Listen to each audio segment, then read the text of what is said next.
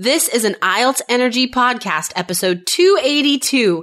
Don't annoy the examiner.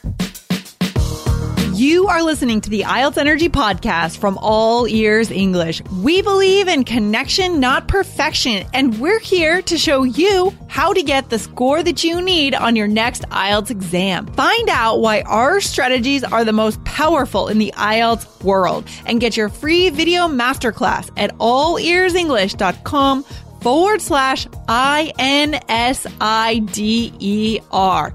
Now, let's get to the show. Today, what happens if you get a speaking part 2 question and you choose to answer a completely different question? Find out today.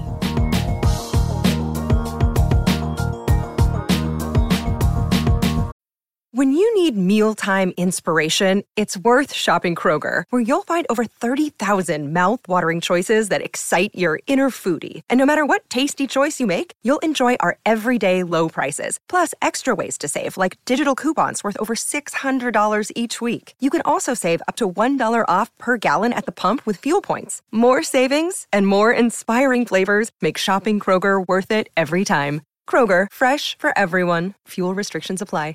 Hey, Lindsay, what's going on? Hey there, Jessica. Feeling easy breezy today. I'm down at the beach feeling good. Usually I'm in my home office, which is kind of stuffy and hot, so I feel more space in my mind today. Feeling good. Oh, lovely. Yeah. You know, that does make a difference though. Mm-hmm. Like your surroundings. And I was thinking about that just last night. I was looking and like, cause I've talked before how I have like a whole vision wall next to my desk now, but it's not next to a window. And I really want to like change some stuff around in my apartment so I can look out the window when I'm working. I need to figure this out. I love it. I feel like in a year, your place is going to be a vision house. Your entire apartment is going to be covered in your visions. Like you had a board, then you had a wall, now you're going to have a house. I know, for real. Like if you're in my living room, and you look to the left, that's that whole wall's the vision wall. And then the right is an art wall. All of James' art is up there. And it's beautiful. It's so cool. Oh, just every awesome. Cool thing he brings home from school, we put up and it's just growing and growing and growing. It's so awesome. So cool. Okay. So there was an interesting back and forth in our Facebook group this week that I wanted to talk about. Yeah. So the initial posting said, "Hi, Jessica. I have a question about speaking part 2. The question is, describe your goal in life. It seems to be asking about my future goal." And yeah, of course, it's asking about a future goal because that's what goals are, right? Mm-hmm. It's something in the future. And then he says, "However, can I say I have already achieved all my goals in life and then give my reasons why I achieved them all?" Okay, Lindsay, first impression, because you have, we didn't even talk about this before the show. Like, this is the first time you've heard this. What do you think? Well, I just feel like the way we take our answer, we need to make sure we have evidence, you know, because one of the problems that I've had in answering speaking part 2 questions is I run out of time, or I go under the time, right? The 2 minutes. And if I run out of things to say, I'm going to be in a lot of trouble. Yeah, that's true. That's true. So, you need the details and the examples and the proof of how you've achieved them all. That's true. Yeah.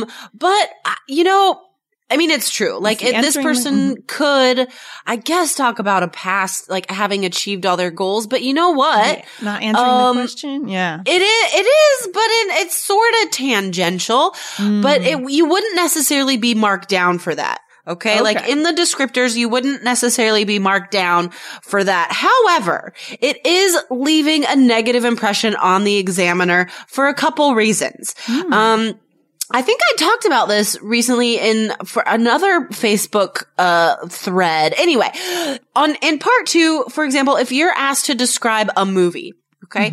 Don't describe 3 movies. Yeah. It says a movie. Describe a movie. Guys, again, if you follow exactly what the test is asking, that's the best way to do well. Okay. So for example, if you describe a movie for 2 minutes, you're going to tell the story. You're going to give details. You're going to describe the characters, give your opinion, how it made you feel. You're going to give so much specific information. Yeah. And that's how you get a high score. If you just say, for example, oh, well, I like this one movie. I can't remember the name. I think it was a comedy. And then there was another movie I really liked. And you're just going to give the same vocab over and over. General. Yeah. Exactly. So like that's another good reason to stick to the topic. And if the question says, describe a party you want to throw, right? Yeah. That's like in the future, like some cool party you want to organize maybe this year or next year. Don't describe a party you went to last weekend. Right. I mean, it's connected. Yes, you're not necessarily going to be marked down, but it is going to annoy the examiner because it's not what you're asked to talk about. So that's one thing. Like you're not going into the right detail. Yeah. You're not exactly sticking to the topic. So that way it will impact your score, but then you're also going to sort of annoy the examiner. Yeah. And here's a question. What about in terms of your grammar score? If you're asked a question about the future and you're giving answers in the past, like goals that you've accomplished in the past, will you get marked on down on grammar because you're using the wrong grammar? No. The grammar descriptors are not related to the question. They're strictly about sentence structure and and error density, we could say, right? Good to know. Yeah, that's important to know. So the only connection to the topic is like the fluency and coherence and the vocabulary. And then in writing, the task achievement, task response, and the cohesion and coherence. Like that's where you get and vocabulary. That's where you get marked down for not sticking to the topic. So, I mean, like in speaking, for example, if I have a native speaker in front of me and the person, maybe they misheard the question and they start talking about something totally unrelated. Yeah. They could still get a high score for pronunciation and grammar, but then they might get marked down for fluency and coherence and vocab. Sure.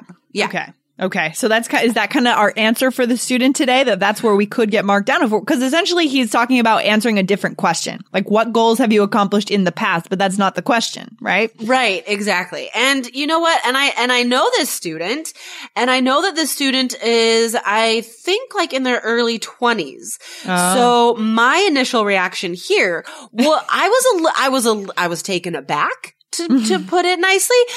Because I'm like, there is no way that you have achieved all of your goals in life. Yeah. And there was actually another student that posted, maybe I shouldn't read it because it's kind of harsh, but this person is like, that's awful. Like, you cannot have achieved all of your goals in life already. Yeah. Like, you have to have hopes for the future. Oh, my gosh. You simply have to. Otherwise, it's like you're ending. You're just digging your grave, kind of. You're just sliding right into the grave.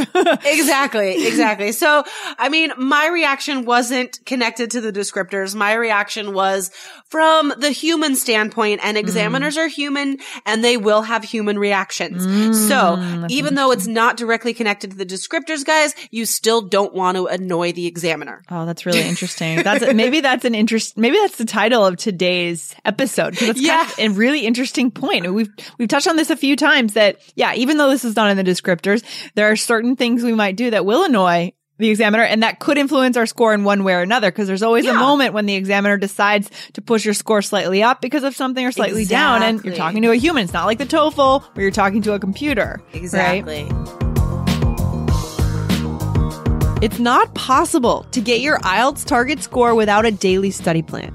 So to get our daily study plan that's already worked for tons of IELTS students in the 3 Keys IELTS Success System, go to allearsenglish.com/KEYS. Exactly. Yeah. Like I picture it. Like the examiner, like it just in the examiner's head, there's this rubric, right? And it goes from 1 to 9. and the marker always hovers at a 6, always. And as soon as you start talking, it starts hovering lower or hovering higher, right? And everything you do on the exam, whether it's vocab, pronunciation, even ideas, making a joke, smiling, making the examiner laugh, making the examiner feel uncomfortable, crying, all of these things happen on the speaking exam. And you know what? Everything affects that little marker in the examiner's head. It's either moving up or moving down at all times, right? So control what you can, right?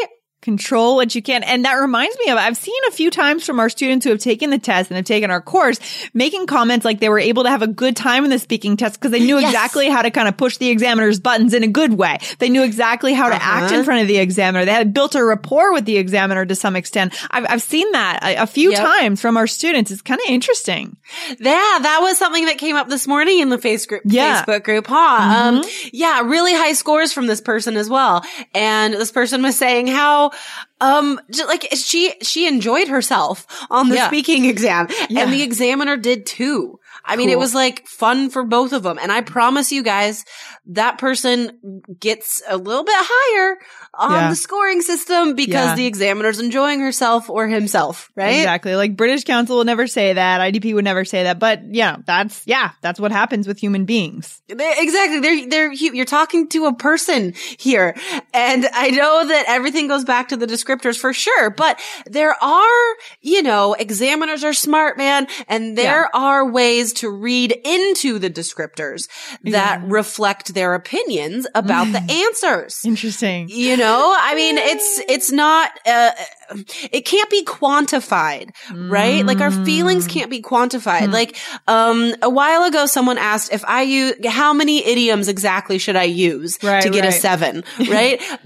It's impossible to answer. It's not quantifiable. Just as, how the degree to which the examiner understands you or the degree to which the examiner can hear your accent, right? Different people, like my stepdad, for example, if there's a slight accent on anybody, he can't understand them, like at all. He gets so annoyed if like a British person or like whatever is on in a movie, because he's like, I have no idea what this person is saying. So like if he's giving you an IELTS score, it's going to be super low, right? Oh, jeez. But like as teachers, like Lindsay and I, we could understand like pretty much any English we could understand. We've done it for years. So in the end, if it comes down to the choice of being student A, who builds a rapport with the examiner and knows what to do to kind of push the examiner's buttons in a good way, versus student B, who is going to actually answer a different question, go in a totally different direction, and kind of maybe even offend the examiner because the examiner has chosen that question. Which one is going to be likely to push your score up higher? Let's be smart about what we decide to do here, because we're already struggling for the high score. Why not help ourselves out? Yeah, exactly. And we've talked about some part 2 strategies recently in the past couple of weeks about what if you don't have an answer directly for that topic? Right. And again, like there's a strategy to deal with that, guys. Look just in the search bar on IELTS.allearsenglish.com, our website, just type in part 2 and it'll be a very recent episode. Part 2. Yes. And it was Lindsay, right? Like your answer just sort of went off topic, but that strategy is just to be honest and direct right away and be like, I know this is what the question is asking. However, I need to talk about this because blah, blah, blah. Exactly. Like created a bit of a bridge between the question and the question that I answered. And this one, to me, when I picture this student's answer, it's more like going in the opposite direction and not even acknowledging it, right? It's So I promise you guys that would frustrate the examiner. So guys, like Lindsay said, student A or student B, choose the one the examiner will most likely give a high score to. Yeah, let's make it easy on ourselves here. Yeah, there you go. Okay, let's end it on that. I like that answer. That's very good. And again, guys, if you don't know what we're talking about when we talk about the Facebook group, that is a private closed community just for the members of the 3 Keys IELTS Success System. As soon as you join our course, you have a chance to introduce yourself and you can tell us your target score, and you'll get a bunch of people responding to you and saying, hey, congratulations. Oh, I'm trying to go to Canada too, or I'm trying to go to the UK also.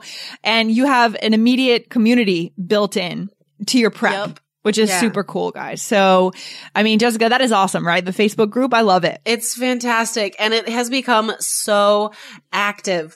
I mean, I spend a lot of time in there now responding to students. And if I'm tagged in something, I obviously get a notification on my phone and I answer as soon as I see it. You know, there's seriously only like 2 days a week where I'm not constantly monitoring. And that's because I'm, you know, you're riding bikes and swimming with James. Goodness. Yeah, we are humans here. But for 5 days a week, like those are my work days. And this is part of my job, is to talk to students in the course and help you guys with all of your questions. Yeah. And it's rare to be able to interact directly with the person who created the strategies and who created the course and who understands them best. You know, I think that in these larger courses, you might get to talk to a teacher, but they're probably not the person who created the strategies. They may not understand them as well, and they may just confuse you, right? Exactly. So this is, you know, we're still, you know, a small-ish community, but we're getting bigger. So get in now, guys, and get the target score and move on with your life. So allearsenglish.com/KEYS. Cool. Awesome. And then I'll see you in the Facebook group. Awesome. All right, Jessica, see you next time on the podcast. All right. Sounds good. Bye, Lindsay. Bye.